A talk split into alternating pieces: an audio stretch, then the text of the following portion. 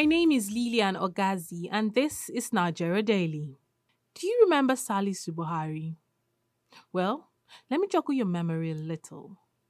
Salisu Buhari was a former lawmaker from Kano State and was also the first Speaker in the House of Representatives when Nigeria fully returned to democratic rule in 1999. Now, his emergence as Speaker was like a thunderbolt because he was the youngest lawmaker in the history of Nigeria. I mean, he was 36. He was a shining star. Unfortunately, shortly after he was sworn in as Speaker, the defunct news magazine uncovered a forgery act against him in what was known then as the Toronto Saga. In that discovery, it was found out that he entered the chambers with forged certificates about his age and the higher institution he allegedly attended, and this led to his untimely resignation. In his resignation, he said, I apologize to you, I apologize to the nation, I apologize to my family and friends for all the distress I had caused them. I was misled in error by zeal to serve the nation. I hope the nation will forgive me and give me the opportunity to serve again. Do we have young Nigerians like Salisu Buhari in positions of power today who are willing to take over the helm of affairs of the country? Where are the youths? Let's listen to a youth activist. My name is Aliyu Dahiru Aliyu. I do research around politics and uh, extremism. And being ready for uh, a particular position of leadership means if you have the mental capability, you have the strength, you have, you know, willingness to bring the change that is needed in the society, mm. then I think you are ready. And the youth are the best people among the, all the categories of the people that we have in Nigeria.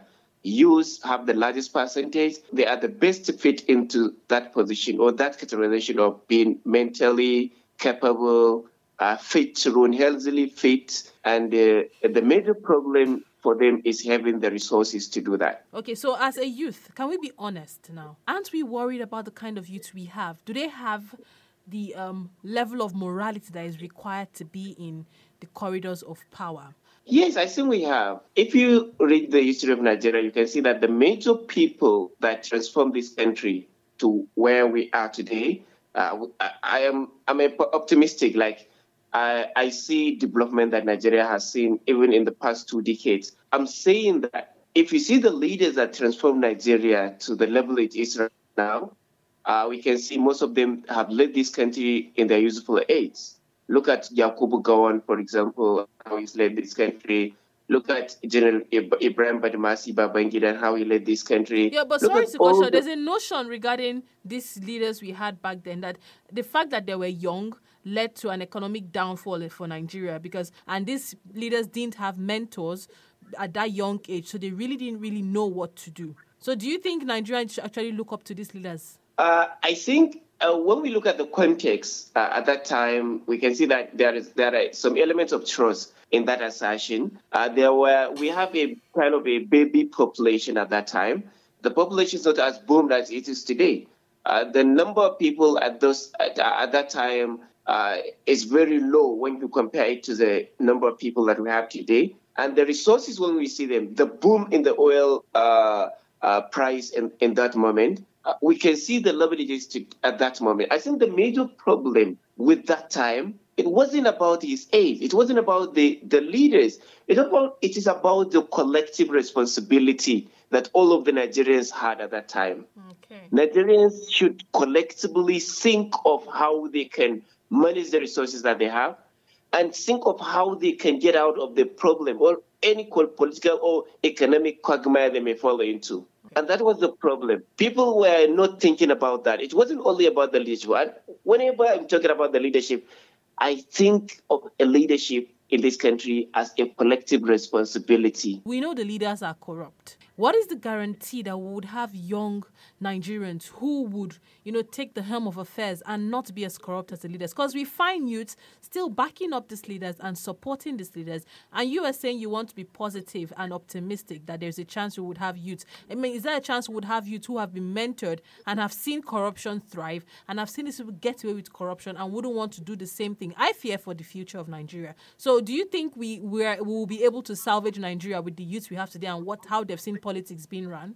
I'm feeling that despite all these negativities that we have in this country, there are some people who are really needing change, who are really there to bring the change, who are really ready for uh, their turn to come and bring change to this country. We are not all corrupt. There are some people among us who are really not corrupt and who are really optimistic to bring the change into this country. I think the major problem is Nigerian youths are so pessimistic. They believe of being, you know, they have to get out of this country for them to prosper. They believe that they don't need to do anything for this country unless uh, siphoning the resources of the country uh, by worshipping the corrupt officials or the leaders of the country mm. and waiting for their turn also to, uh, to corrupt the country or mm-hmm. to corrupt themselves and the country at, at large. Mm-hmm. So I think if we can get some people to train from the youth, uh, from the childhood, people that we can nurture from the childhood, like children from the school, if we can uh, bring them, train them, and bring them and put their Nigeria in their mind first, in a time being, we'll come to a time when uh, Nigerians will start to think about the country. Okay, so They'll you're saying, so you're saying for now, the youths we have for now are lost stories. We need to start training young Nigerians. Yeah, I think we need a total change of mindset. Okay. We need a total change of mindset. I, the point, the major problem now is uh, the youth have seen that the leaders are not serious. I mean, the all the elderly ones that we have at the helm of affairs are not serious, and they are seeing those these people are not serious. We have to find our way uh, to get what we, whatever we can get from them. Mm-hmm. Uh, we have to, you know, save ourselves and save our family, and that's why you can see uh, some youth among us are actually joining the politically corrupt. Mm-hmm. They are joining them. They are just there to get whatever they can get because so isn't this they, isn't this a point of worry? Isn't this a point of worry for what holds for the future of Nigeria? Yeah, it's great. It's a great something to worry about. But I think if we can change it from the top down to the bottom, mm. I think it's something that we can do. We can really change. That was Aliyu Dahiru, a youth activist, speaking. What exactly is holding the youths back? Is it lack of mentorship, or the youths are not just ready? We'll find out after the break. Do stay.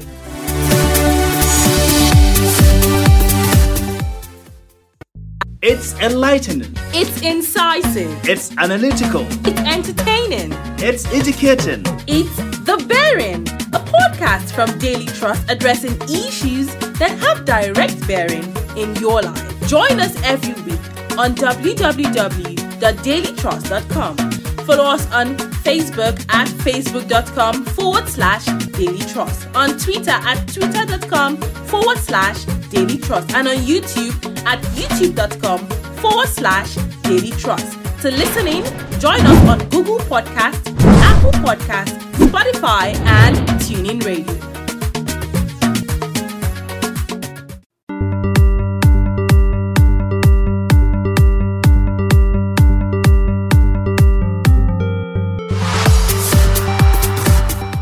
Welcome back. This is Nigeria Daily coming to you from Daily Trust Online. In this episode, we're looking at the Nigerian youth in politics and we're asking if Nigerian youth will be able to lead a corrupt free country if given the opportunity fully. Now, before we went on break, we had a chat with a youth activist who told us why the youth might still stand a chance with leading a corrupt free nation if fully given the opportunity.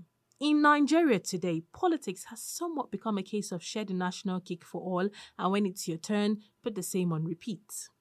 With the youth watching this play out, should we be worried that they would do the same when given the opportunity? I had a chat with an elder statesman, and this is what he says. My name is Tapile Isamafi Bieri I'm a farmer, a manufacturer, and a retired civil servant and a politician. Nigerian youth are capable if well organized, can become the fodder of growth and development in Nigeria. They can take over. So what happened? What, where did they? Where are they missing it? They are not missing it. It's the political cloud that is building up. Yesterday or day before yesterday, if I'm not mistaken, the President Muhammad Buhari, Commander in Chief and Chairman of one of the campaign of one of the big political parties in Nigeria have advocated that party supremacy should become the vogue or the leading item that can govern or lead the political dispensation we are going to have. If we have this coming political manipulation coming election coming 2023 and the party supremacy prevail 60 to 70 percent of voters will be youth and the party can take a decision to place them where they belong to in such a way that we can see Nigeria turning a, pre- a president as as what happened today in Britain, where you have a 42 year old become prime minister. I pray to God that within the shortest time, we see this happening in Nigeria. And this would only happen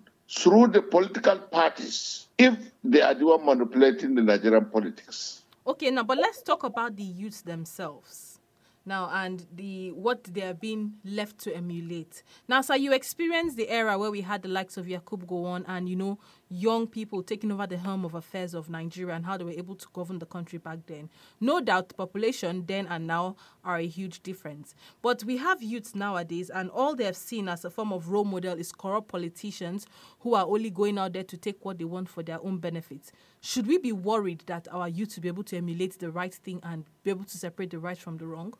Sorry, I have to caution you. The role models in Nigeria are not are not corrupt politicians. Okay, sir. We got a lot of reputable Nigerians that are role models because you have six, seven, eight, nine, ten out of 200 million that are not the best of people. We should not tally all of them and give them a ban.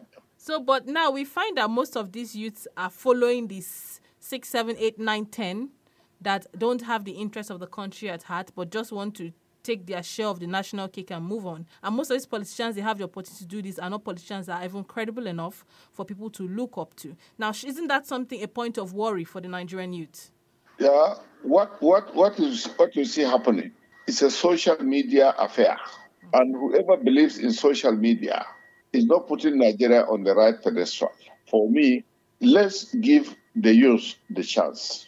They are being led by a group that are not supposed to lead them. But we have just started not up to 30 or 40 days of politicking. We have four months to go before the election. We'll, we'll have a chance of separating the good from the bad. And the youth will realize that the person who is distributing money for them to buy votes that cannot be utilized under the, under the present dispensation of uh, INEC card reader system will realize that they have to go for the right persons or the right interests. And if party supremacy, as His Excellency said, prevail, you see that the youth will stop following somebody who is carrying money back. They will carry, they will follow people that have a definite future.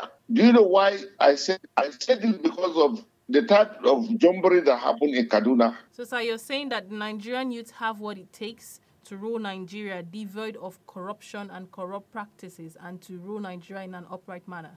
We have no structure in Nigeria that is our best mm. beside the youth. We cannot outright condemn what the best of our material. We cannot. That was Isa Tafida Mafinde, an elder statesman, speaking. According to Oche Otorkpa, an innovation expert and an author, if young people are our greatest asset in a war that must be won, then we must be willing to extricate them at whatever cost from the clutches of those who seek to exploit their weakness. God bless Nigeria. And that wraps up the show for today. Thank you so much for listening. A big thank you to everyone whose voices we heard on the show. Nigeria Daily is a Daily Trust production, and you can download this and other episodes on dailytrust.com, buzzsprout.com, Google Podcasts, Apple Podcasts, Spotify, and TuneIn Radio by simply searching for Nigeria Daily. You can also listen in on NAS FM, it's 9.9 in Yola, Unity FM 93.3 in Jos, Badeggi Radio 90.1 in Minna, and Sawaba FM 104.9 in Hadejia. Now, if you intend to sponsor an episode of Nigeria Daily, or if you have questions or comments, or even suggestions of topics that you would like us to talk about, call us or send us a message via WhatsApp on 0913 893 3390 or you could reach us via our social media handles on Instagram and Twitter at daily underscore trust and on Facebook at Daily Trust. My name is Lilian Ogazi. Thank you for listening and bye for now.